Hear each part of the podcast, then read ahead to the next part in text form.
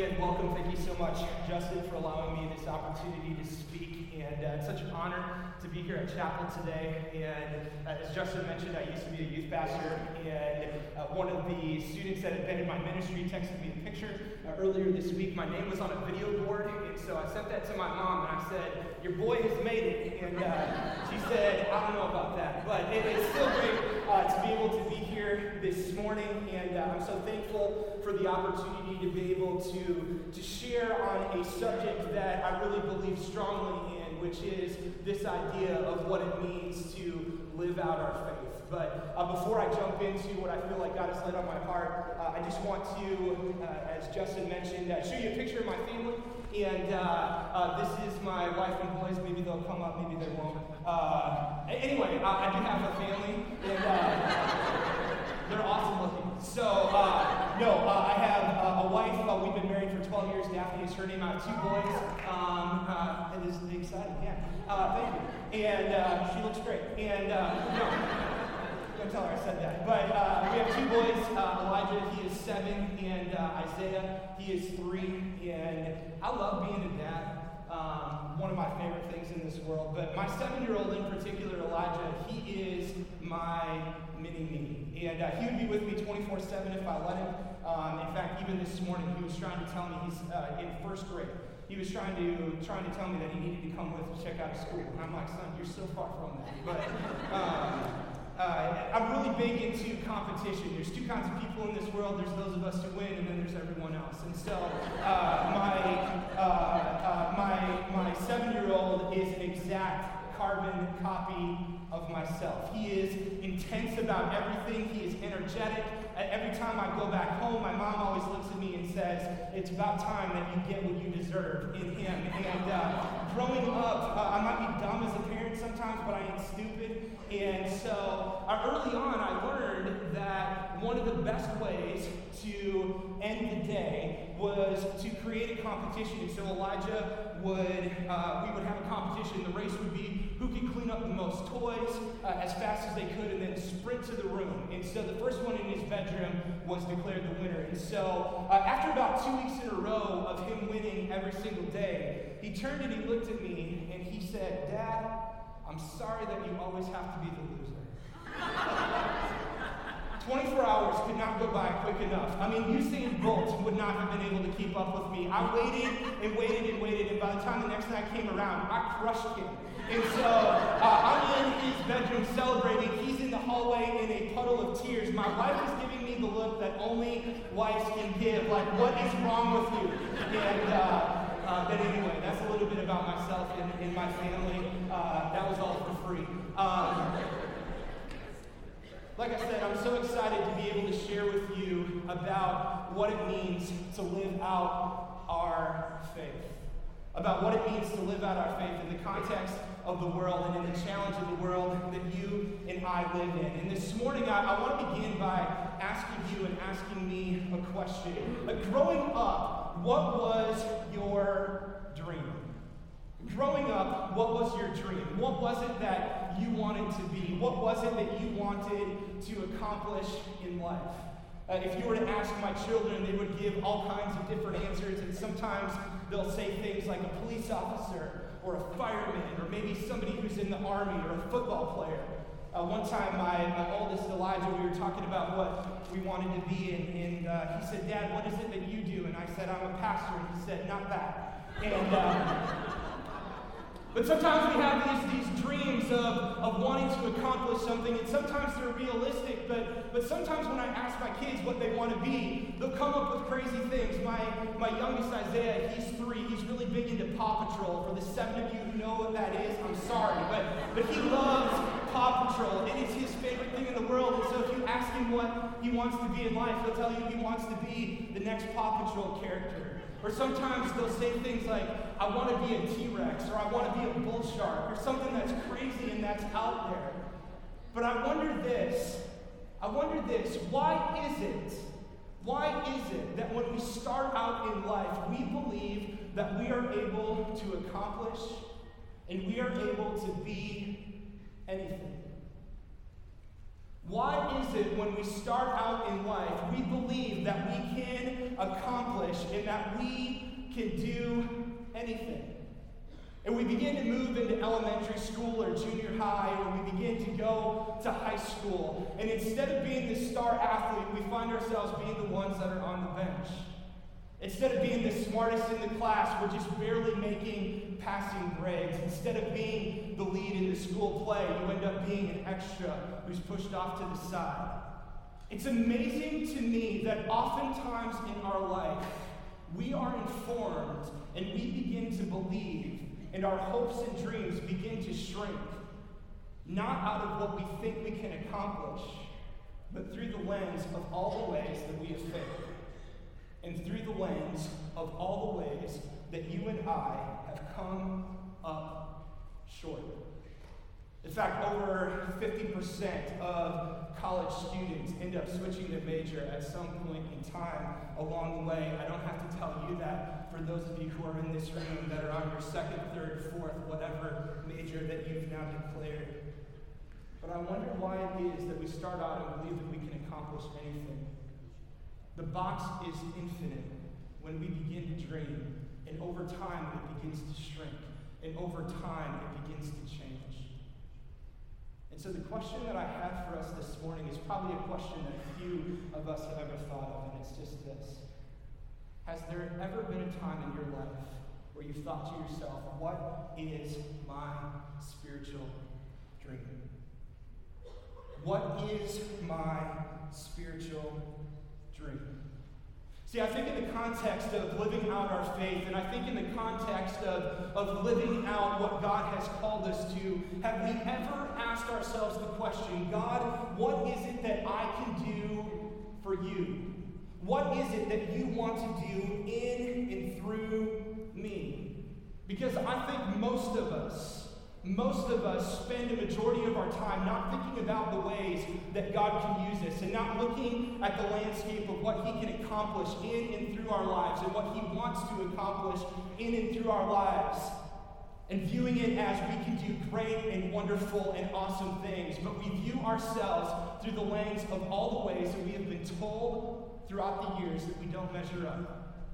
All the ways throughout the years that we don't make it all the ways throughout the years that we aren't what we thought we were created to be. What is your spiritual dream? Because I believe that if we are going to have a faith that is living, that is vibrant, that is active, and that begins to change the world and the people that are around us, we need to begin to believe that you and I are necessary that you and I are needed.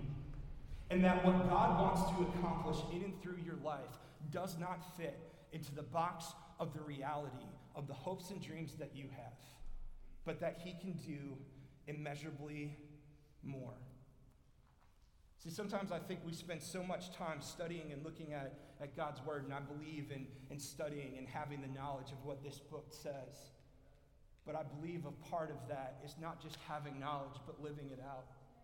About being active, about believing that you and I are called. And so, through the lens of Scripture, I want to take just a few moments and point us to one of my favorite stories in Scripture. One of my favorite stories in Scripture. It's the story of Jeremiah. And so, Jeremiah chapter 1 is where I want to spend a few moments this morning. Jeremiah chapter 1, starting in verse 4, it says this. It says, The word of the Lord came to me, meaning Jeremiah. The word of the Lord came to me, saying, Before I formed you in the womb, I knew you. Before you were born, I set you apart, and I appointed you as a prophet to the nations. Man, before you were born, I knew you. I, think if we only just paused on that verse today, it would transform and it would change the way that we went about our day. That God knew us before. That there was a task and that there was a purpose. Think about it with me for just a second. Before you were born, God has gifted and given you a unique skill set and talent. Before you were born, God viewed you as necessary and as needed. And there are things that God has uniquely gifted you to do. You and I are not an accident. But sometimes we view ourselves, and when we view ourselves through the lens of all the ways that we come up short, we think about what maybe God might be calling us to do, or maybe what He might be asking or requiring of us. And we think to ourselves, that's crazy. Like, come on now. Like, you sure you got the right guy? You sure you got the right girl? Like, that looks crazy and insane. I, I was thinking about this this week. You know what isn't an accident? This. This is not an accident, it's a cheese grater. Man, I was thinking to myself this week, you know how crazy this is? Somebody at some point in time along the way thought to themselves, you know what this world needs? It needs shredded cheese. Right? This world needs shredded cheese. And sometimes we look at this, and when you look at this thing, like there's the holes that you know we usually use, and then there's like the smaller and smaller holes that you're like, why did you even put that on there? But but when you look at when you look at a cheese grater, we look at we look at this, and it looks so different. It looks so crazy when you think about the need that's there. You're kind of like, wait a minute, like some dude like got tired of using a knife to like hack through a block of cheese and was like, this is the solution, you know? You know what's crazy to me? What's crazy to me is that one of these is in almost every home throughout America today. It's something that we look at and think to ourselves, like, man, do we really need that? Does my cheese eating experience really change a ton if it's based on shredded or blocked? But it's something that we use on a fairly regular and consistent basis. There was a need that was in this world, something that needed to be fulfilled. And I think sometimes we look in, we think to ourselves, like, I think God might be calling me to do this, or I think God might be gifting me to go and to be a part of something. But we look at whatever that is and we begin to say to ourselves, man, it just doesn't measure up. It doesn't look the way that I want it to look. And here's what I love about the story of Jeremiah. You would think that if God came and told you, before you, in the, you were even born, I knew you and appointed and gave you a task, that for each and every one of us in this room, we'd be pumped and we'd be excited. Like to have God come and say, by the way, here's your path and here's what I've called you to do, that we would be going crazy. That we'd say, finally, I know what I'm supposed to do. But Jeremiah's reaction, and this is what I love about Scripture, is so incredibly similar to the way that me and you, me and you approach God. Because here's Jeremiah's response. Verse 6, he says this. He says, Alas, sovereign Lord, I said, I do not know how to speak, because I am too young. See, I think that we see flaws. I think we see failure. And I think that when in the beginning we thought we could accomplish anything, through years we've been told that we don't measure up. But God does not see flaws. When we see flaws, He sees potential. When, when we see ways that we don't measure up, He sees grace and mercy and love. When we feel like we're inadequate, he, fe- he sees ways that He can strengthen and walk alongside us and new experiences that we can have in depending upon Him. See, I think that each and every one of us in this room, including and especially myself, can always, always, always come up with reasons why we couldn't, why we wouldn't, why we shouldn't, or why we flat out won't. We can always come up with reasons why we couldn't, wouldn't, shouldn't, or won't. And Jeremiah looks around and he looks at other people and he thinks to himself, God, you've got the wrong person. Like you've appointed me to be your spokesperson. You've appointed me to be your prophet. You want me to be the one who goes to the nations. Like, look at all of the ways that I have failed throughout my life. But God does not see it that way. And this morning, here's what I want to drive home to you and to us this morning. God has made you specifically for a purpose. Living out your faith demands each and every one of us to recognize that God has called and uniquely gifted you. and that you are needed, and that you are necessary, and that God does not view you through the lens of all of the ways that you have not measured up. I love this response from God. He looks at Jeremiah and he says this, verse 7 But the Lord said to me, Do not say, I am too young. You must go to everyone I send you and say whatever I command you. Do not be afraid of them, for I am with you, and I will rescue you. You know why I love that word rescue being in there? Because that means that when God calls us to do things and when we begin to believe that living out our faith demands us thinking outside of the box of our reality and the ways that we believe that we are gifted, that we might find ourselves in moments where we need to be rescued. But the call in my life and the call in your life is to be obedient. The call in my life and the call in your life is to be obedient. For I am with you and will rescue you, declares the Lord. Verse 9, I love this.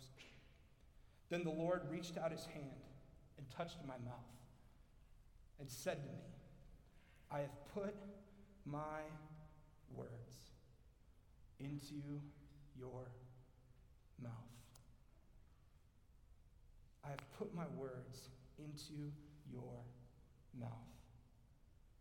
We're going to live out our faith, I believe that you and I need to stop putting God into the box of what we believe is our reality and into the box of all the ways that we feel that we do not measure up. The world is desperate and is begging for hope. And our call is to live out our faith in a courageous way. Now, this past Monday, uh, I was at a funeral. 20 year old college student, Trinity Bible College up in North Dakota, passed away tragically in a car accident last week. That was one of the most uh, challenging, um, amazing funeral services I'd, I'd ever been to. Uh, she had been a follower of Christ, and it was an interesting dynamic because her and one brother were the only two in her family that had any semblance of faith. The rest of her family uh, does not follow God. And yet, the funeral service itself was a testimony about what she believed and who she believed God was. But the officiant at that wedding said something that I've been thinking about a ton this week. He just said this No one has ever remembered for what they chose not to say. And no one is ever remembered for the actions that they chose not to do. Man, we bury we execute and we ignore what God is calling us to do because we spend time comparing and contrasting. We spend time looking at all the ways that everyone else is gifted, and we look through the lens of failure at ourselves. What if, what if God is calling you to do something big? What if God is calling you to do something that is amazing and powerful? And by the way, I think sometimes we get far too fixated on doing something big and that it has to be something that has large numbers and is a movement that takes off. And I'm not saying that those things are bad. Like, I'm thankful for the way that God chooses to pour out His Spirit. But sometimes we think to ourselves, I can't do anything because it will never be a, an organization or it will never be a movement that has hundreds or thousands of people. But what if? What if God's call on your life isn't to be to a thousand or to hundreds, but what if it's to be something to, to 10 or five? What if his call is to be something to one person? What is it that God might be calling you to do to live out your faith? A world that is desperate for a message of hope that we are ignoring and that we are walking away from. It is not about the box of the reality that you live in. What is your spiritual dream? What is your spiritual dream? What is it that God might want to accomplish and do through you? Not tomorrow, not next week or next month or next year, but what might God want to accomplish in and through you today? What are the phone calls that you need to make, the text messages that you need to send, the ways that you allow God to interrupt your daily routine and your daily schedule? See, I believe that it isn't about comfort. And I believe that it isn't about obedience, but I, or, or it isn't about comfort, it is about convenience, but that it is about obedience. It is about obedience. It is about following what God has called you and I to do, and most of us shrink down that dream. Ephesians chapter 3, verses 20 and 21, it's where the name of my church, Imagine Church, comes from, but it just says this Now to he who is able to do immeasurably more. Now, to he who is able to do immeasurably more, greater than what you or I could ever hope for or imagine, by his power that is at work within us and within the church, to him be the glory and the honor and the praise, both now and forever. Amen. My challenge to you this morning is this dream big. Dream big and live out what God has called you to do.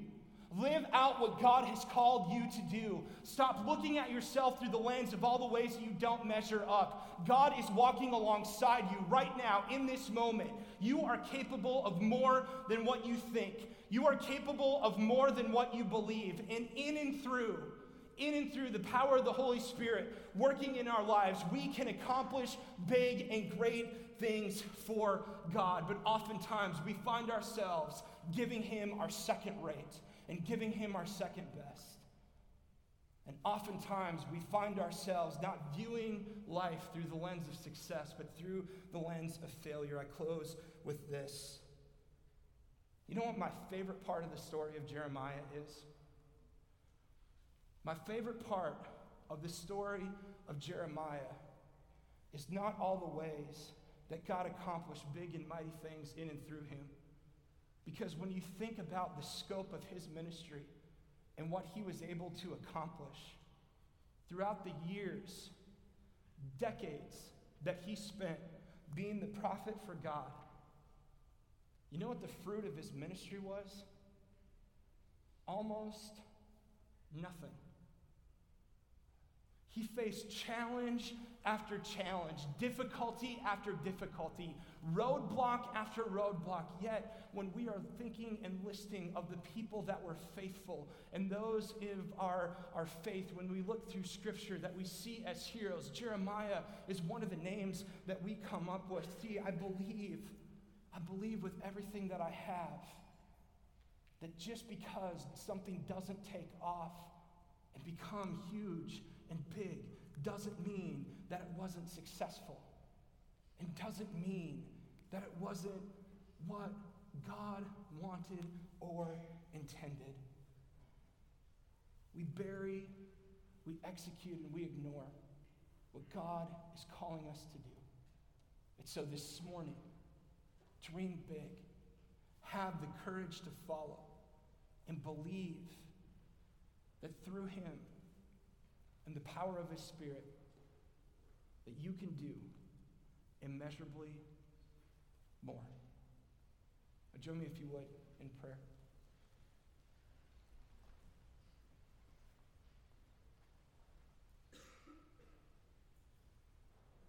God, I think about all the dreams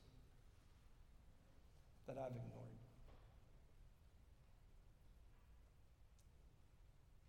I think about all of the small tugs in my spirit, that gut feeling that I've walked away from.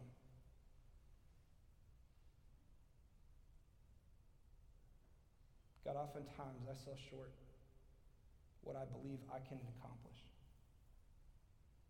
Oftentimes I sell short the ways that I believe that you can use me. And so, God, I pray for each and every one of us in this room. But, God, I pray that we'll have the power, that we'll have the courage, that we'll have the humility to think about what it might be that you're calling us to. God, what is our spiritual dream? What is it that you might want to accomplish in and through our lives? And so, God, I just humbly ask that when we dream, we dream big. And that we believe that you're capable of doing immeasurably more, greater than what you or what we or I could ever hope for or imagine. So, God, I thank you for this morning, for the opportunity to speak and to share. God, I pray that, you, that we will follow, that we'll be courageous, and that we'll be obedient. It's in your Son's precious and holy name we pray. Amen.